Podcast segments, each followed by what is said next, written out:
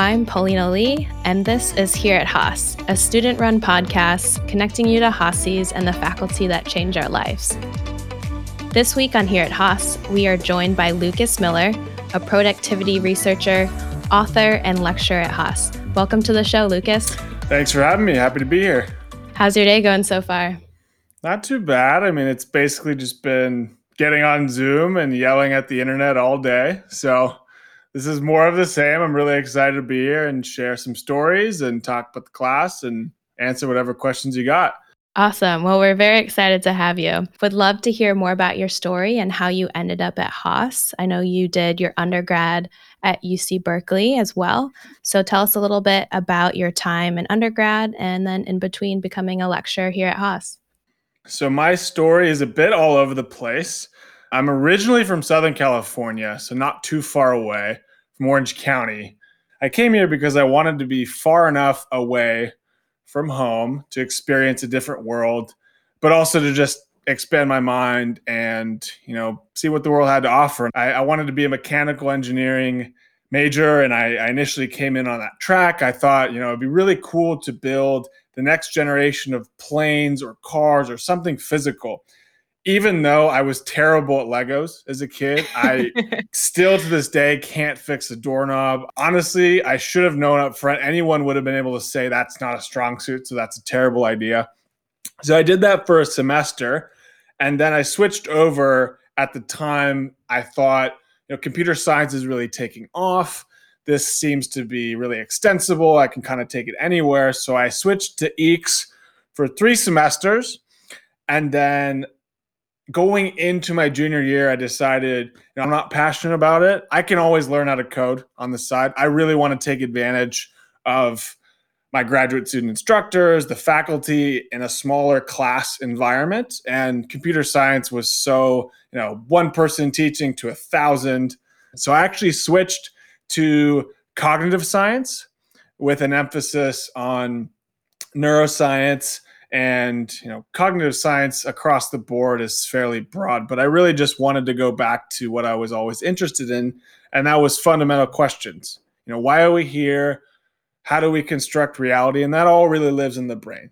I see two options for people who are really interested in the big hairy why questions of life and that's physics or neuroscience. You can kind of take the outer perspective by examining the external or take the inner perspective by examining what's in your head and how this two to three pound piece of gray matter constructs everything we know and remember and who we trust and all the actions we take.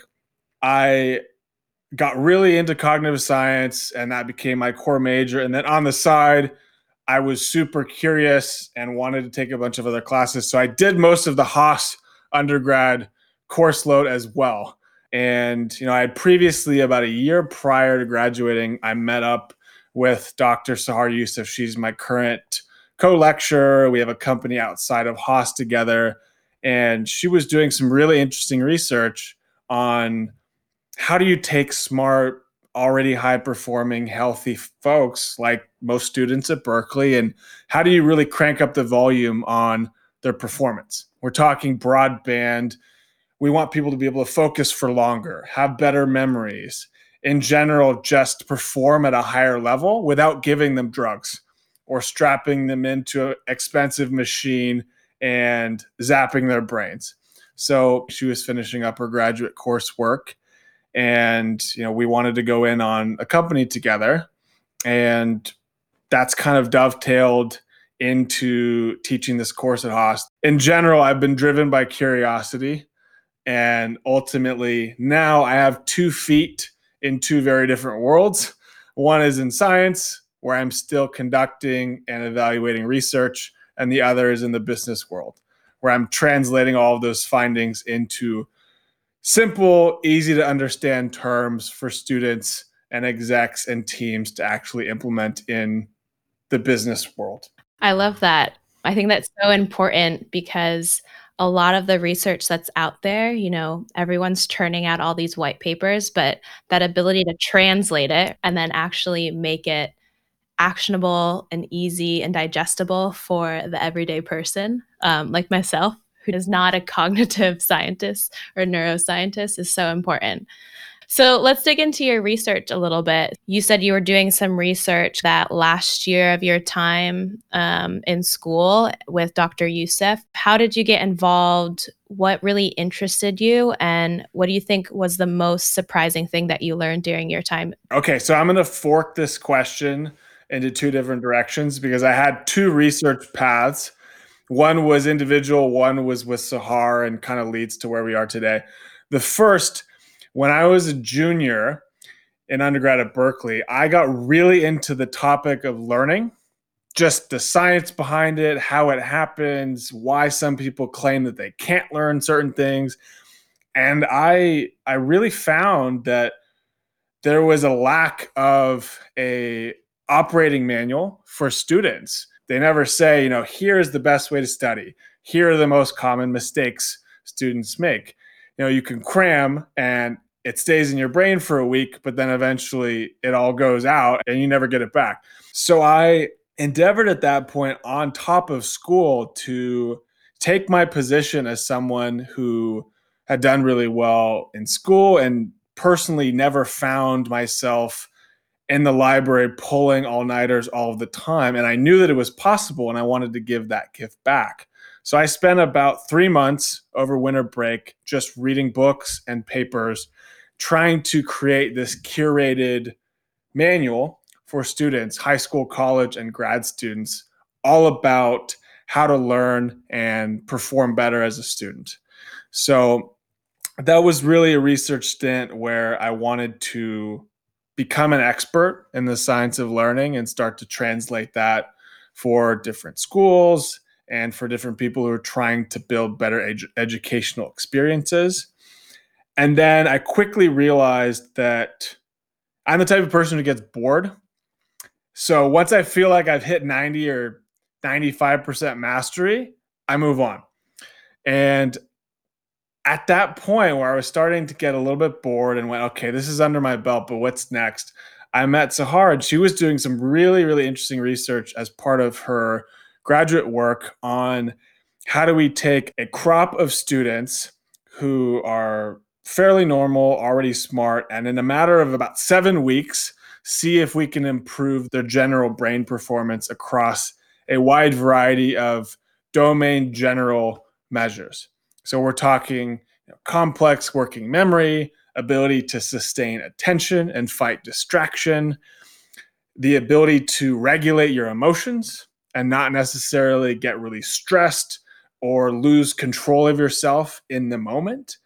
And she put together this wonderful course, which is a mix of content and actually applying different skills culled from the Department of Defense, the meditation community, a bunch of different research communities that were all interested in helping humans be better humans.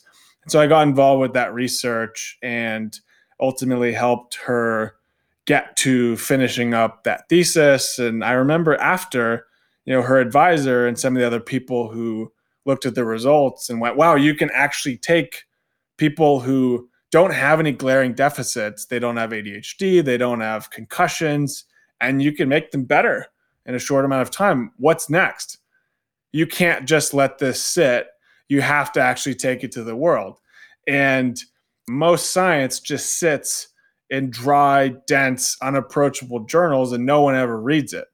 And you put in 10 times the amount of effort to have one one hundredth of the amount of people read your work. And so we wanted to see, you know, what's the company version of this? How can we take this into a set of educational products, either for businesses or for individuals? Or it built that class on its own to really expand the impact here. And now, fast forward to today, and we have our constant lab and experimental pool of Haasies to try out new content and exercises with. But that's that's really the origin story. It started with some really novel research that she formulated, and we wanted to see what was next and how we could expand the impact. And so, how exactly did you guys meet? So, I actually was part of an organization called the Cognitive Science Student Association. And the current president at the time just sent out, you know, if you're interested in being a research assistant, here are some people looking for positions. And I remember seeing her position and being fairly interested and reaching out and sending, quite honestly, a poorly worded email. It was like really dry and robotic. She had one more position left and said, you know, sure, we need diversity on the team. It's a new perspective. And then we met and hit it off. And pretty quickly, we're talking about different businesses and long term life plans. And we went, you know, there, there seems to be a potential partnership here. That's great. And so you did the research and then you formed your company, Stoa Partners, correct? So we decided when we were both graduating, we were going to start a company. We weren't sure what form it was going to take. So we went into Free Ventures, a accelerator program that a student org at Berkeley runs. Spent about three months screwing around, coming up with what's the scalable version of this. You know, software diagnostics and personalized content. We were, we just were screwing around coming up with a wonderful pitch deck that could hopefully garner some investment interest. And then we had a conversation about, you know, what do you actually want? What are you in this for? What do you want to do on a day-to-day basis? And we decided we don't want to take investment. We could, but we like being in control. We want to build something slowly and on our terms. And if that means that ultimately reaches fewer people, that's okay. But we then looked around and said, okay, so what are we going to build? We looked around at the co working space that we were working in and went, no one is productive here. None of these founders are getting anything done. We could probably create value by just building a better workspace based on our background as you know we're neuroscientists we know how people should ideally work and we actually rented out a house in North Berkeley, called it Productivity House, and had premium clients come in for work days in an optimized space. Ultimately, it ended up being called exec daycare by some of the clients. They That's a they great name. it.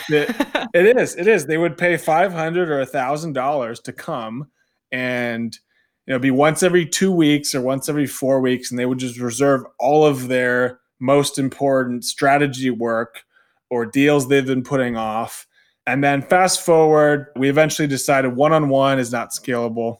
You know, we like having an impact, we like meeting people, but we really want to get to the place where we're training entire teams and companies and really changing the DNA of how folks work, especially given now that so many people are struggling with how to get things done in a world that's just bombarding us with constant emails and notifications and distractions. It's we have so much of an ability to get high quality work done today but many people complain that they're getting less done and are more stressed than they've ever been before so we wanted to broaden the scope and that's now why we're teaching consulting companies and the haas course is just a part of that basically our lab from which everything else comes so the course has been around for about a year. What has been your biggest learning in putting the course together, and what have you learned from the students in the lab in putting the course on?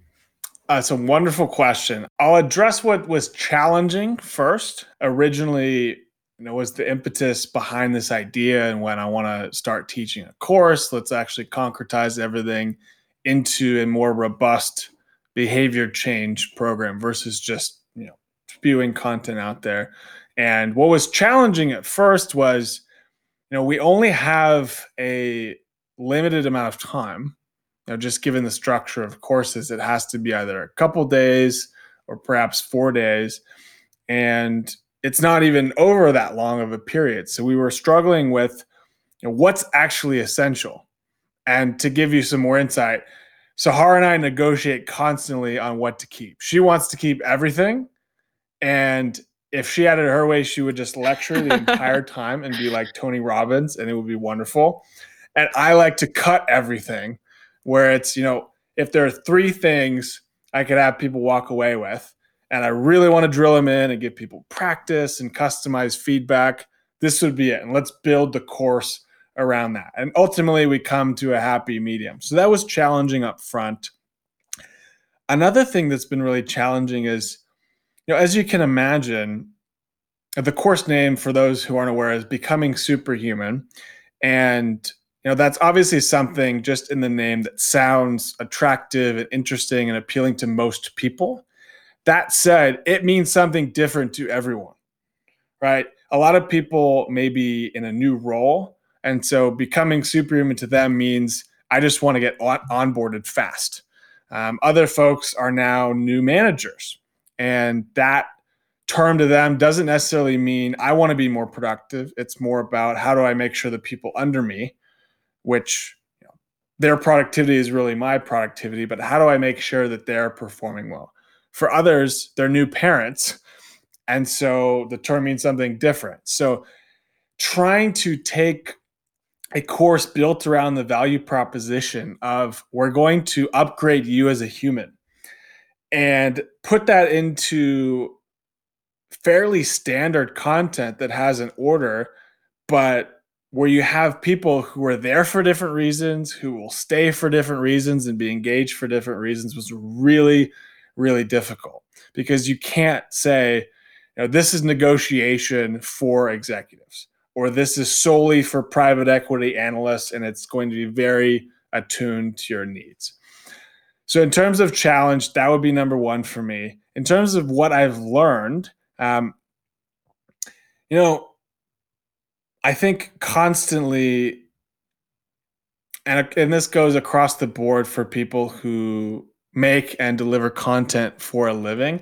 I think there's always a bias towards in order to improve something, you have to add to it. You know, I'm getting this feedback. Okay, great. Let's just add this module. And I've found that consistently when we get feedback, it's usually that we're trying to do too much or we're repeating a point too much. And it would be a better experience if we just focused on less, let people share their experiences, learn from each other a bit more, and so that's been challenging where there's so much I would love to go over and inculcate in folks, but ultimately what will enable them to get what they need out of the class is to focus on less and give them those moments to take the nuggets or share the nuggets that they need more than just the set sequence based on what we think is most important. Yeah, and so the current structure of the class is four class dates, right? Would you guys ever consider making it a longer course, so a full semester, two credit course? Sure. The first course was two Sundays. It was all day.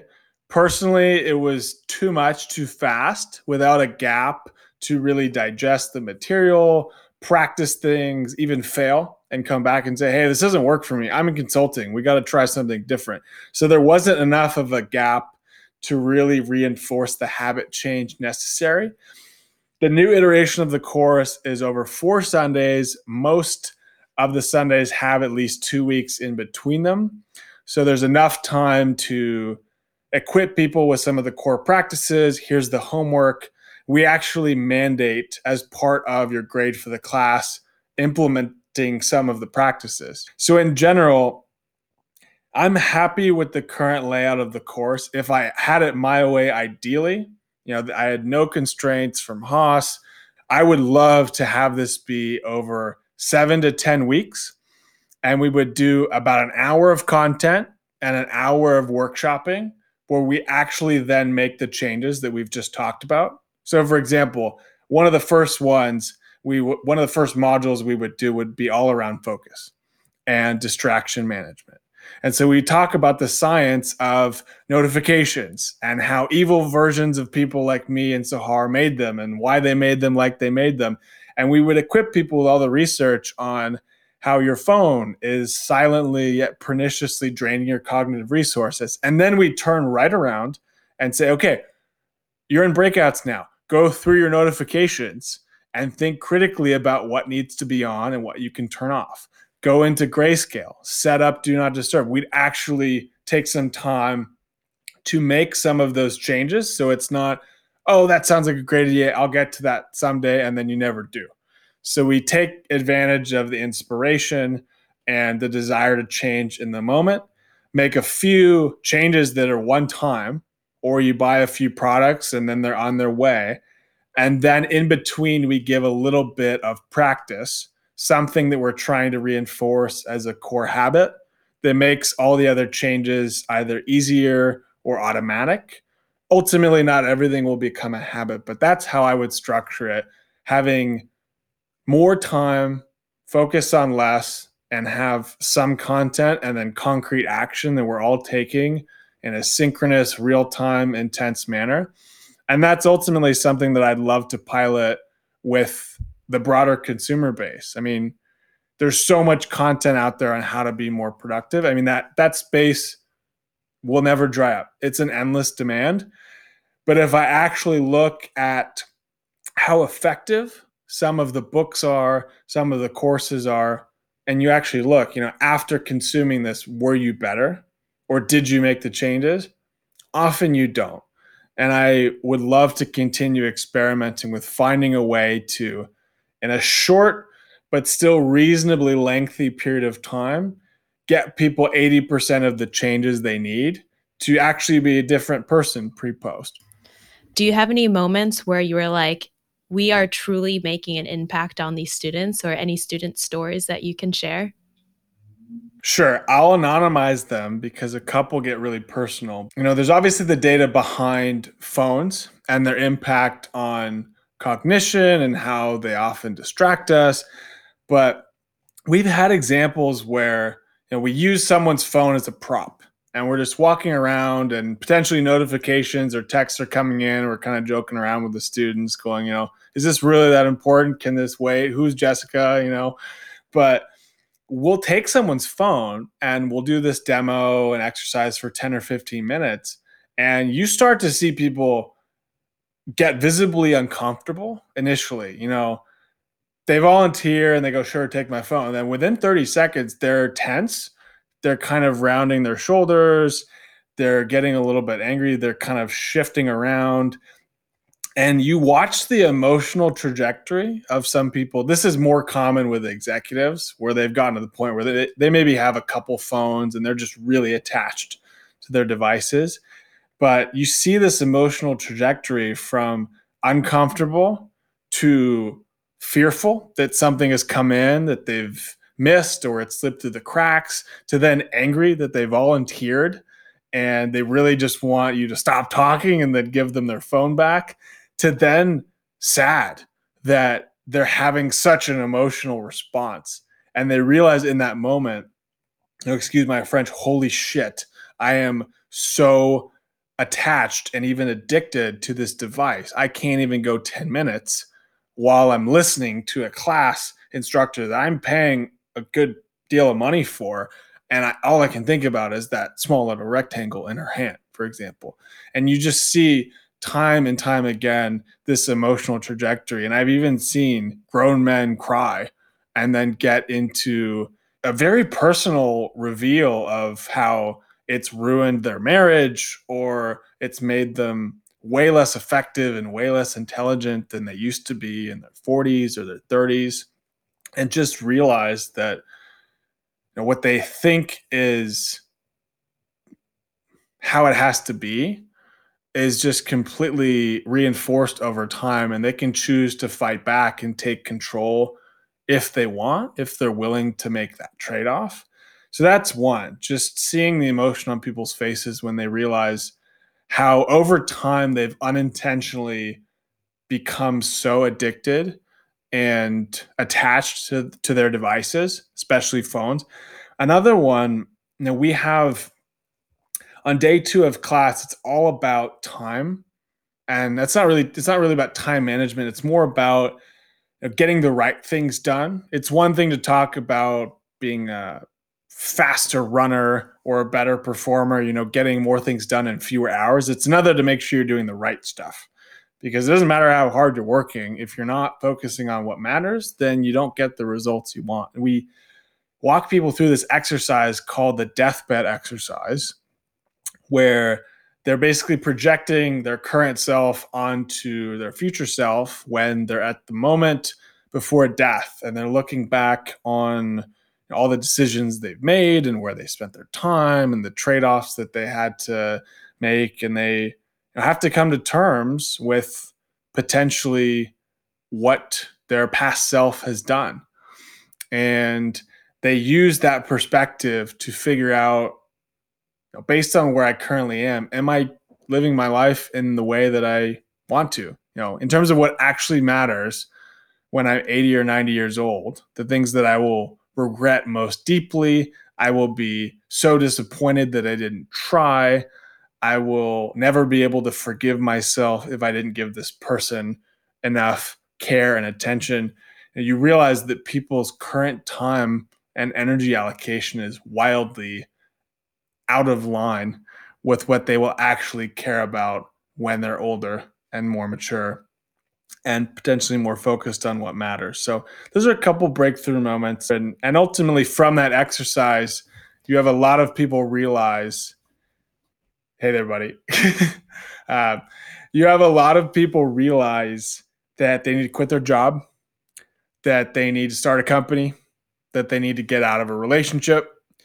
Whatever they probably knew in the back of their mind and never really put words to or never acknowledged fully, they get agency and confidence in that moment to make that decision. So that's really, really encouraging to see when you get on the phone with someone after and they go, Thank you, I'm quitting. I'm like, I'm not sure if you should thank me, but how can I support? Do we need referral? What's going on? And they're like, No, that exercise was, I've always wanted to do it.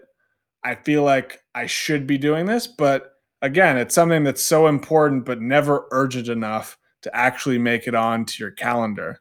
Because if if you're in the swing of things, you don't have two or three hours to actually carve out time to ponder what your 80 year old self is going to think about all the meetings you have tomorrow and the next day.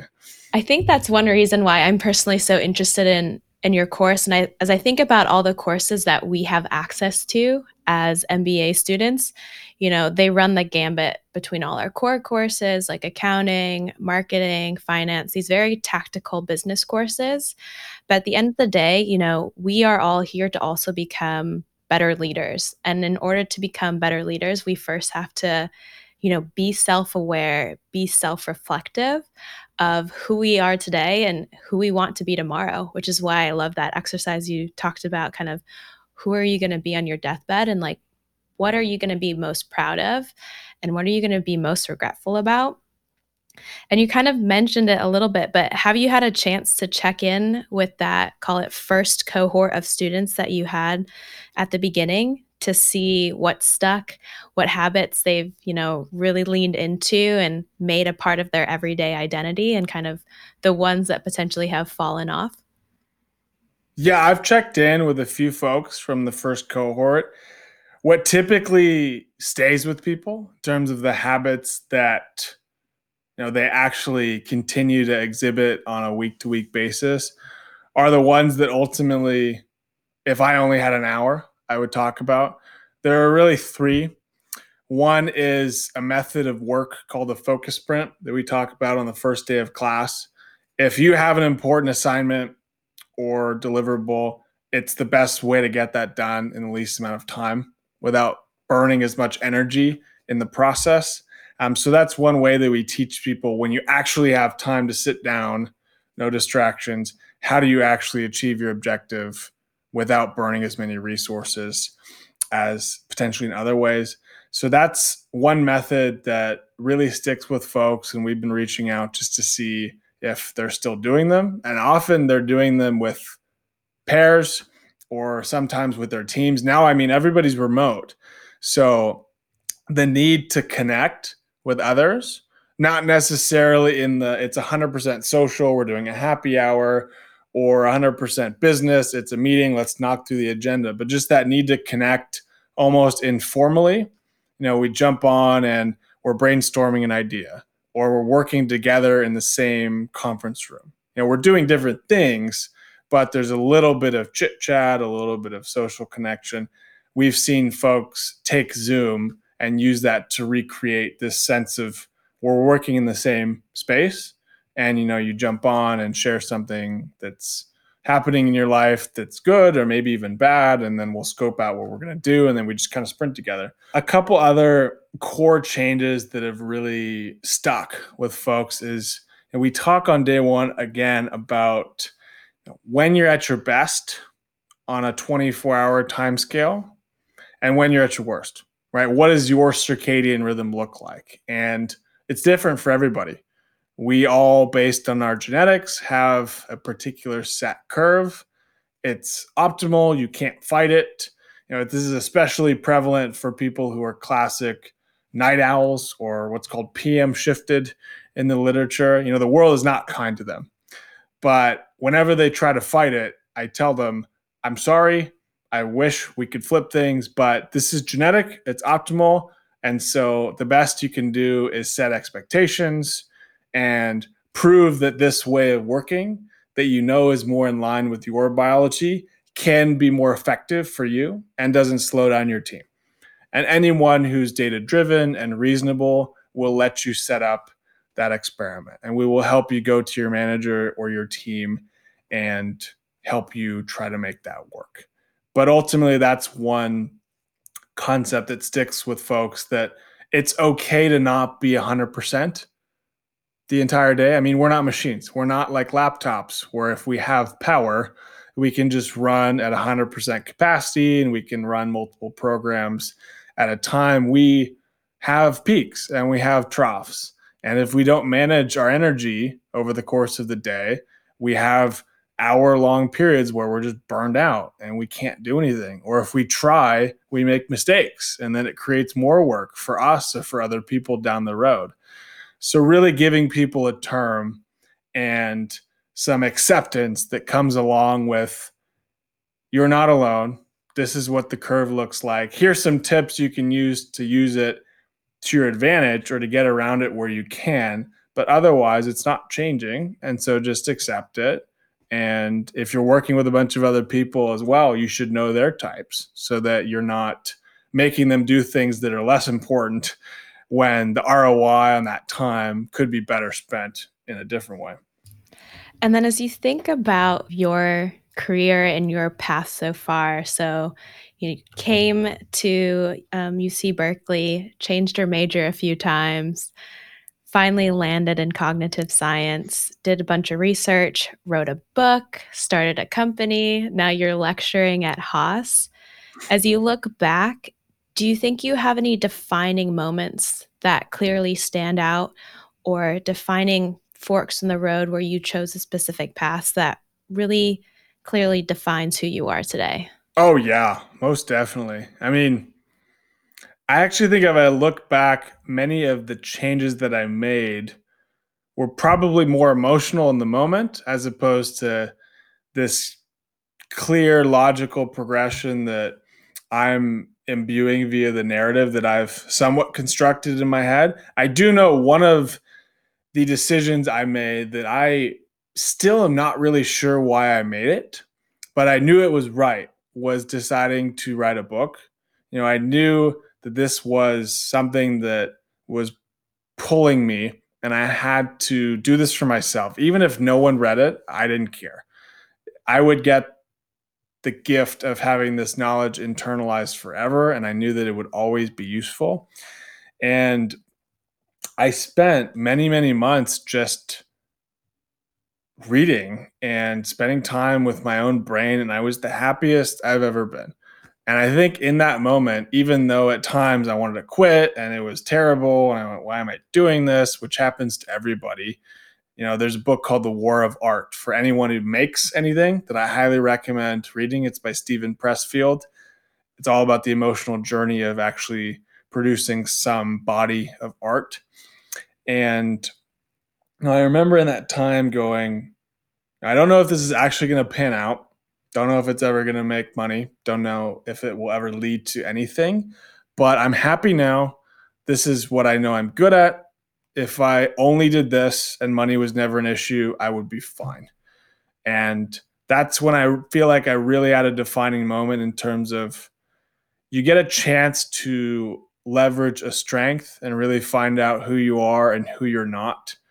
And I realized that role as a translator, where you're able to engage your curiosity, but then you also have to turn around you have the challenge of taking something that is inaccessible or not useful in its current form and then taking it and repackaging it and reordering it and adding in some interactivity so that it's actually helpful to real folks who have challenges that are so close to what this body is mentioning, but still far off in terms of language that most folks can understand and use. No, that's great. I've definitely never written a book, so major props.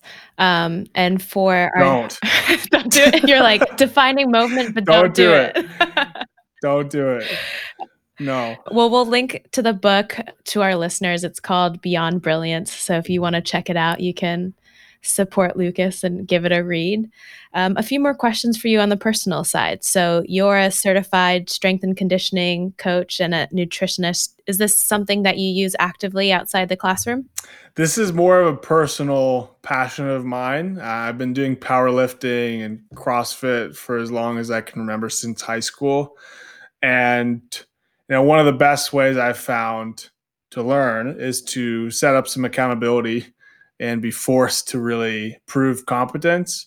So a couple years back, I went through some certification programs and have taught people more informally on the side. You know, some execs here and there who really want to figure out how sleep and nutrition and exercise really tie into their focus and their presence during meetings and in general how much energy they feel you know obviously there is a strong correlation and crossover between the brain and the body. You know, ultimately it's just one system where there's much interplay. So I wanted to round out based on what I enjoy spending my free time on and what I feel like is really a potential leverage point. More of that knowledge around how the body works and how we can optimize it. But in terms of personal training or any kind of core use of that content, it's more theoretical. It's more, you know, here's the research on sleep and nutrition and fasting and all these other things. But I personally find, I mean, this is me definitely getting personal. I personally find one on one interactions with folks so draining. I mean, I'm a natural introvert. I love a little bit of distance where I can collect my thoughts. I can really sequence what I'm going to say, how I'm going to say it, and play around with the order without also having to process a face and be emotionally intelligent in the moment and all that. So, yelling at Zoom and having everything be a little bit further away has been honestly better for me. I think I'm better at it. But I I tried the one-on-one coaching and consults and even a little bit of personal training for fun. I just went, this is so draining. I can't do this. You're like, not for me. I like standing at the front of a lecture hall, 10 feet between me and my students. I mean, in person, when you're lecturing, that's a different story. Mm-hmm. But if it's just someone who's coming for two hours, almost like tutoring, or there's just, there's a lot of informal reading and responding and it's not just about hey here's my problem let me solve your problem. Oh that's not working. Okay try this. You know really tactical more more problem solving together. I find it draining. And i think something that's really really important for folks to learn as they try different careers and potentially go down rabbit holes that may serve them or may not serve them is to keep a keen eye on what gives them energy and what drains them because ultimately, yeah, it, it, it gives you real insights into what's going to, on a daily basis, make you fulfilled and feel like you're growing versus, you know, this just seems prestigious or interesting or may make money, but I actually just want the result of getting that thing versus to actually walk through the process on a day to day basis. And something I feel like I've noticed through your career and as we've been chatting today is I feel like you have a really strong passion for like the pursuit of mastery and just curiosity. Any idea where that comes from? Well, I think if you ask this to people who have never known any other way, you you often get, or at least I've heard this, and that's what other way is there? You know, what's the other option? Just stop and rest on your laurels and just do the same thing every every single day. And so, you know, I think as unsatisfying as an answer as it is, I think that I've always been this way. You know, I definitely have a more to quote fixed mindset about certain things. You know, I mentioned that fixing anything physical or taking it apart or reading instructions just I I've tried and it's as if I can't read a map. IKEA is like your arch nemesis. oh my god. Oh, it's terrible. I would I would pay someone thousands of dollars to do that. It's just it's terrible. But that said, you know, in terms of always being curious and always being engrossed by books and wanting to try new things and figure out a better or different way, I think that's always been there. And I think everyone has the option to be that type of person. That said, I think most people aren't. And it's usually because there was some episode or some aspect of their initial development. Maybe it was a teacher, maybe it was a parent, maybe it was just not having enough of a push. They ultimately don't get that formative episode they need to go, wow, if I embrace this, yeah, it may be short term painful and awkward at times, or I may risk looking dumb or failing, but ultimately it'll give me a better, more fulfilling reward along the journey. Awesome. Well, I wanted to transition to the end of our interview and kind of do a, a this or that list. Okay. So, as you think about what you prefer, are you audiobooks, ebooks, or paperbacks? Okay. Ebooks meaning digital, so Kindle or laptop. Yeah. Okay, my answer here is multifaceted because if I had to pick one form of content consumption, it would be reading books. I find audiobooks are wonderful for things that are not too difficult to understand, or when you're moving, or when you're doing something somewhat passive and you're re listening to something. But if there's a new book where there's any kind of active processing required or we're going over research, audio is terrible for me. And I actually think for most people, because it is such a passive activity where you may be doing something else and you're only really directing about 50% of your resources towards the incoming stream. And only when something is really counterintuitive or weird or new do you then tune in mm-hmm. and just kind of listen for that minute and then go back to whatever you were doing. Aside from that, for books that I don't care that much about and can get a sense just based on the title and the structure. And I know it's just going to be a quick skim. I like it to be on my laptop, but I like that to be on my laptop because then I can just take notes quickly and, and triage from there. And then for anything else that I've deemed I want to reread this at some point, this is timeless. I wish I had encountered this book earlier. I have a special library of reread books, and they're all paperbacks. And I have copies, I have two copies of them. One is fresh in case somebody wants to come over and read it, or I want to go back to it without any bias. And then I have another copy that has inline notes that I frequently go back to and has a bunch of connections or questions that have come up based on my multiple passes through those books. So, on that realm, do you take your notes on paper or on your computer? It depends. So, if I'm at the gym, which is actually probably where I get my best ideas, and I like to do a lot of high level thinking and entertain different experiments and different ideas, I like to just have a paper journal nearby and I'll scribble things and maybe come back to it. But if I'm really trying to intentionally remember something such that I can go back to it, find it easily, repurpose it, use it, it's all digital. I mean, I just you'd have to have a really elaborate paper system if the goal is to be able to find and use relevant information quickly, which I, I think is the goal of any kind of note taking. It's it's not about taking the best notes. It's not about getting it all down. It's you want to store and find information that you need as quickly as possible. And that has to be digital. Do you have a preferred note taking app that you use? I used to use Evernote and I'll skip the story because we we did an engagement with Evernote a while back, but I have since transitioned to Notion. That's the the core note taking taking tool that I use, and I've experimented with Roam, but I'm not sure about it yet. All right, last one. Are you a morning or an evening person, or I guess PM shifted, as you said earlier? I'm in the middle.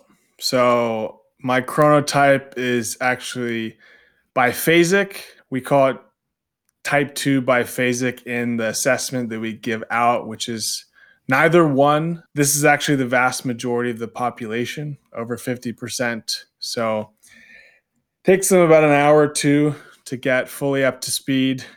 They hit their peak focus and feeling of really being zoned in mid to late morning. That goes until about 2 p.m. And then there's frequently an afternoon dip from 2 to 4. If you've exercised or you've had too much pasta, that dip will either be more severe or last longer.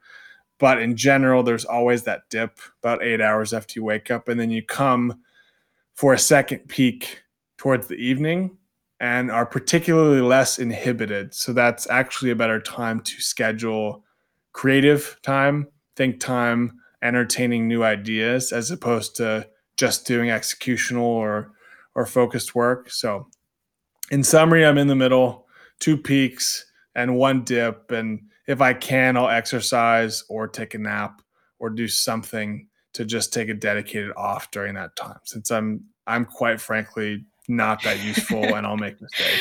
You're like, I'm not a full human between these hours, but otherwise I'm good to go. 100%. I'll, I'll tell people that. Oh, that's yeah. great. Well, thank you, Lucas, so much for being on our show. Thanks for having me. This was a pleasure. And for our listeners, we'll link to Lucas's book, as I mentioned earlier. For current and prospective students, highly recommend checking out his and Dr. Yousef's course, Becoming Superhuman. And others can check out their website at stoa.partners. Thanks for tuning in to Here at Haas. Noah a Haasie that has a story to tell? Nominate them on our website, onehaas.org. And if you enjoyed this week's episode, please subscribe and leave us a rating. And don't forget to share this podcast out with your favorite bears.